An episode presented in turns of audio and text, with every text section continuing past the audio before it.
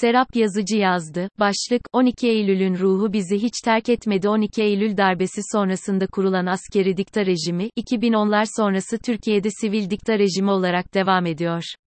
Profesör Doktor Serap Yazıcı 12 Eylül'den bu yana Türkiye'de esasında anayasal bir demokrasi olmadığının altını çiziyor ve askeri vesayetten sivil vesayete uzanan Türkiye'nin hikayesini anlatıyor.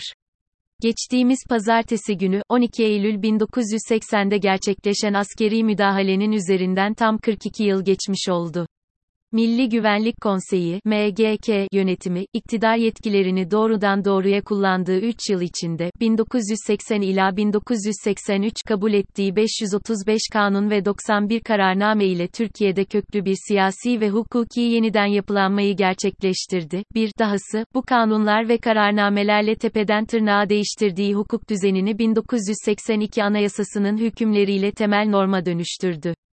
Böylece kanunların anayasaya uygun olması gerektiği yönündeki anayasanın üstünlüğü kuralını ilginç bir yöntemle tersine çevirerek kanunlar ve kararnamelerle gerçekleştirilen köklü değişiklikleri anayasa metnine dahil ederek anayasanın kanunları bir araya getiren bir belge vasfını kazanmasının zeminini hazırladı.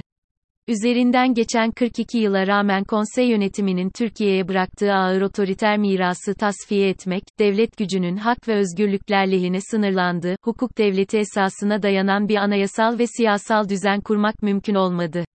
12 Eylül yöneticilerinin bizlere bıraktığı en ağır miras ise anormal olanın normal olarak kabul edildiği bir vesayet düzeninin kurulması oldu. Öyle ki Türkiye için özgürlük ve demokrasi vaatleriyle iktidara gelen, askeri yönetimin oluşturduğu vesayet mekanizmalarını ortadan kaldırarak hukuk devletinin ve temsili demokrasinin esaslarına uygun bir düzen yaratacağı iddiasında bulunanlar dahi bu vesayet kurumlarının büyüsüne kapılarak bu kurumlardan vazgeçemez oldular, bu kurumlar olmaksızın Türkiye'nin yönetilmesinin mümkün olamayacağı düşüncesine sürüklendiler.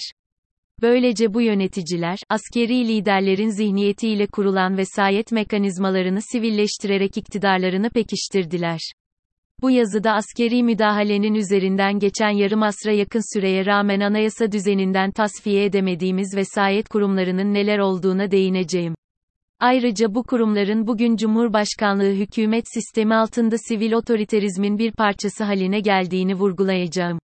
12 Eylül müdahalesi ve Milli Güvenlik Konseyi yönetimi 42 yıl önce, 12 Eylül 1980'de Milli Güvenlik Konseyi, Türk Silahlı Kuvvetleri adına emir ve komuta zinciri içinde yönetime el koyarak parlamento ve hükümeti feshetmişti. Konsey, Genelkurmay Başkanı Orgeneral Kenan Evren ile dört kuvvet komutanından oluşmaktaydı. Milli Güvenlik Konseyi yöneticileri, yönetime el koyduğu ilk günlerden itibaren asıl hedeflerinin Türkiye için yeni bir anayasa yapmak olduğunu, bu anayasanın yapımını gerçekleştirdikten sonra yönetimi sivillere terk edeceklerini beyan etmişlerdi. Önce yayınladıkları kararlarla ve kabul ettikleri yasal değişikliklerle Türkiye'nin siyasi ve hukuki düzenini yeniden yapılandırdılar. Ardından 29 Haziran 1981'de 2485 sayılı kurucu meclis hakkında kanunu kabul ettiler. Yeni anayasayı hazırlayacak olan kurucu meclis ise 26 Ekim 1981'de çalışmalarına başladı. Kurucu meclis, iki meclisten oluşmaktaydı. Bunlardan biri, 160 üyeden oluşan danışma meclisi, diğeri ise müdahaleyi gerçekleştiren 5 generalden oluşan Milli Güvenlik Konseyi'ydi. Danışma Meclisi'nin 160 üyesinden 40'ı doğrudan doğruya, 120'si ise dolaylı olarak konsey yönetimince belirlenmişti. Danışma Meclisi'nin hazırladığı anayasa taslağına, MGK son şeklini vermişti.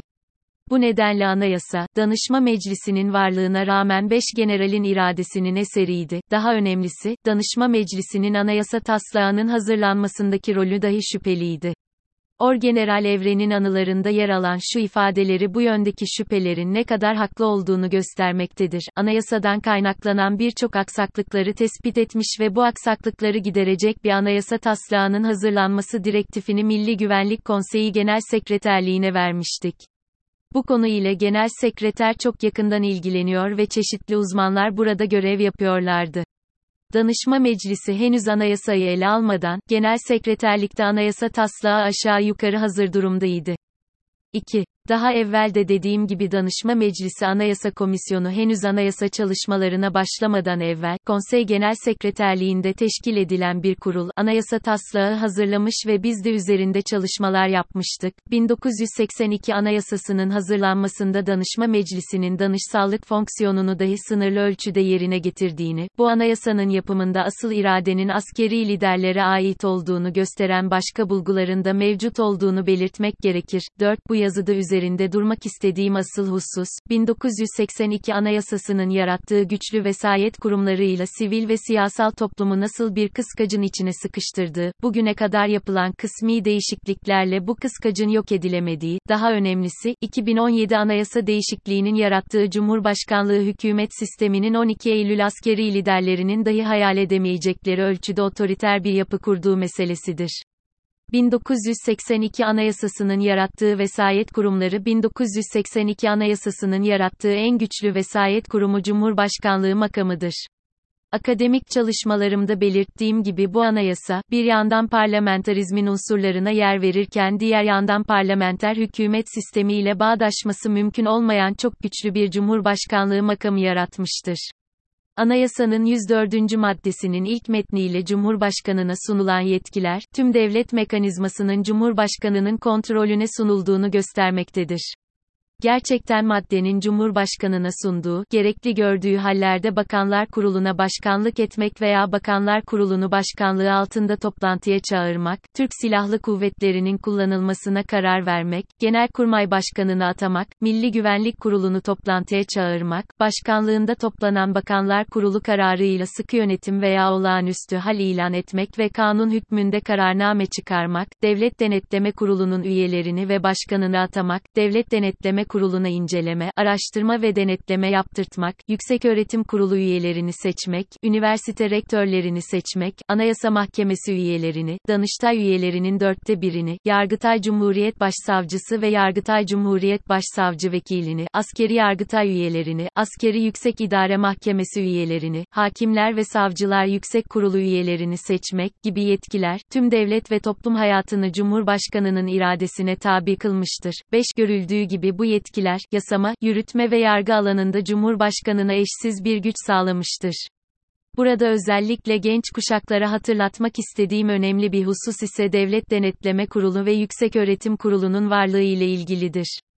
Bu iki organ da ilk kez 1982 Anayasası ile yaratılmıştır. Anayasanın Devlet Denetleme Kurulu'nu düzenleyen 108. maddesi, bu kurula idareyi, kamu kurumlarını ve sivil toplumun önemli bir parçasını oluşturan meslek kuruluşlarıyla dernekleri denetleme yetkisi vermiştir. Oysa çağdaş demokrasilerde yürütme ve idarenin hukuka uygunluk denetimindeki asıl yetki, bağımsızlığı ve tarafsızlığı garanti edilen yargı organına aittir. Gene çağdaş demokrasiler, idarenin hukuka ve hakkaniyete uygunluğunu denetlemek için ombudsmanlık, kamu denetçiliği kurumuna yer vermişlerdir. Bu demokrasilerde kamu denetçiliği kurumunun başında yer alan kamu denetçisi, ombudsman ise parlamentoların üye tam sayısının üçte ikisi gibi nitelikli bir çoğunlukla seçilmekte, böylece seçiminde meclisteki siyasi partilerin uzlaşması aranmaktadır. Bu, kamu denetçisinin anayasal yetkilerini tarafsızlıkla kullanmasının garantisini oluşturmaktadır. Öte yandan Devlet Denetleme Kurulu'nun 1961 Anayasasında mevcut olmadığını da hatırlatmak gerekir. Kısacası Devlet Denetleme Kurulu, 1982 Anayasası ile bir vesayet makamı olarak tasarlanan Cumhurbaşkanlığının bu rolünü güçlendirmenin bir aracıdır.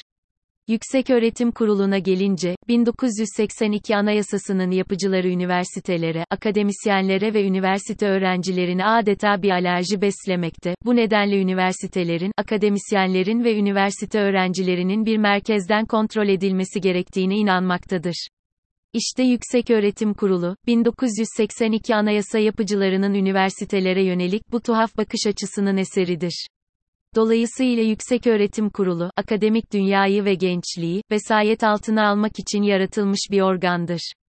Diğer vesayet kurumları 1982 Anayasası anayasa yargısını da bir vesayet organına dönüştürmüştür. Nokta. Gerçek bir demokraside anayasa yargısı, kanunların anayasaya uygunluğunu sağlamaktadır. Kısacası anayasa yargısı, anayasanın üstünlüğünün en güçlü teminatıdır.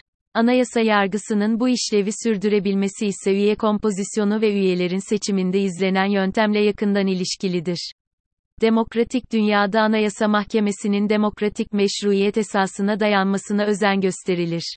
Bu maksatla mahkeme üyelerinin tamamı veya büyük çoğunluğu, parlamentoların nitelikli çoğunluk oyu ile seçilir. Örneğin Almanya'da Anayasa Mahkemesi'nin 16 üyesinin tamamı, Federal Meclis'in her iki kanadı tarafından seçilmektedir. Bu yöndeki örnekleri çoğaltmak mümkündür. 1982 Anayasası ise 146. maddenin ilk metniyle 11 asıl, 4 yedek üyeden oluşan Anayasa Mahkemesi'nin üyelerinin tamamının Cumhurbaşkanı tarafından seçilmesini öngörmüştür. Böylece bir vesayet makamı olarak tasarlanan Cumhurbaşkanlığı, anayasa yargısını da kontrol altına almıştır. Bu yapısal özellik, Anayasa Mahkemesi'nin yetkili olduğu konularda kararlarının yönünü de tayin etmiştir. Böylece yüksek mahkeme, kanunların anayasaya uygunluk denetimini yaparken kimi zaman hukukilik denetiminden yerindelik denetimine yönelebilmiştir. Daha önemlisi, Anayasa Mahkemesi'nin bu yapısı, siyasi partilerin kapatılması kararlarını da siyaset alanını kontrol eden bir vesayet mekanizmasına dönüştürmüştür. Batı demokrasilerinde parti yasakları, çoğulcu demokrasinin teminatı olarak işlev görmektedir. Böylece bir siyasi parti, demokrasi için tehdit oluşturduğunda yargı kararı ile kapatılabilmektedir. Örneğin Almanya'da parti yasakları, 1949'dan bu yana mevcuttur ancak o tarihten bu yana sadece iki siyasi parti anayasa mahkemesince kapatılmıştır. 1982 anayasası döneminde ise 18 siyasi parti anayasa mahkemesi tarafından kapatılmış, bir siyasi parti ise hazine yardımından kısmen mahrum edilmiştir. Üstelik Türkiye'nin Avrupa İnsan Hakları Mahkemesi'ne bireysel başvuru hakkını tanıdığı 1987'den bu yana Türk Anayasa Mahkemesi'nin verdiği kapatma kararları, biri hariç olmak üzere AİHM tarafından sözleşmeye aykırı bulunarak Türkiye tazminata mahkum edilmiştir. Bu nedenle Türkiye'de parti yasakları da çoğulcu demokrasinin teminatı olarak değil bir vesayet mekanizması olarak işlev görmektedir. Bu konuya ilişkin ayrıntılı görüşlerim 1982 Anayasası ve Parti Yasakları 6 başlıklı çalışmamda yer almaktadır. 2017 değişikliği vesayeti tasfiye etti mi? Cumhurbaşkanlığı hükümet sistemi, 1982 Anayasasını hazırlayanların yarattıkları vesayet mekanizmalarını ortadan kaldırmamıştır. Tam aksine bu vesayet mekanizmaları, 2000'li yıllar boyunca tedricen el değiştirmiş, 2017 anayasa değişikliğiyle sivil otoriterizmin parçası haline gelmiştir. 2017 anayasa değişikliği, iki başlı yürütmeden tek başlı yürütmeye geçilmesini sağlamak ve anayasanın 104. maddesine daha geniş yetkiler eklemek suretiyle Cumhurbaşkanlığını, devlet ve toplumun kontrol merciine dönüştürmüştür. Sivil ve siyasal toplumun kaderi, artık doğrudan doğruya Cumhurbaşkanlığının elindedir. Özellikle Cumhurbaşkanına tanınan kararname yetkisinin uygulamada Cumhurbaşkanlığına sunduğu eşsiz güç bilinmektedir. Devlet Denetleme Kurulu ve YÖK gibi 1982 Anayasası ile yaratılan kurumlar, varlıklarını sürdürmektedir. Anayasa Mahkemesi'nin 15 üyesinden 12'si Cumhurbaşkanı tarafından, 3'ü ise meclisin basit çoğunluğu ile seçilmektedir. Gene 1982 Anayasası'nın yargı cihazını kontrol etmek için yarattığı Hakimler ve Savcılar Kurulu'nun 13 üyesinden 6'sı Cumhurbaşkanı tarafından, 7'si ise Cumhur Bloku'nun parlamento üyeleri tarafından seçilmektedir. Parti kapatma mekanizmasının demokratik dünyada olduğu gibi çoğulcu demokrasinin güvencesi olarak değil, siyaset arenasına çeki düzen vermek için varlık gösterdiği gerçeği de değişmemiştir. Bütün bu gerçekler, 42 yıl önce yönetime el koyan Milli Güvenlik Konseyi'nin eseri olan otoriter hukuk mirasının tasfiye edilmediğini, sadece el değiştirdiğini göstermektedir. Bu ise Türkiye'nin askeri veya sivil olmak üzere otoriterizmin farklı modelleri arasında gidip geldiğini, bu gidiş gelişten bir türlü demokrasiye çıkışı bulamadığını ifade etmektedir.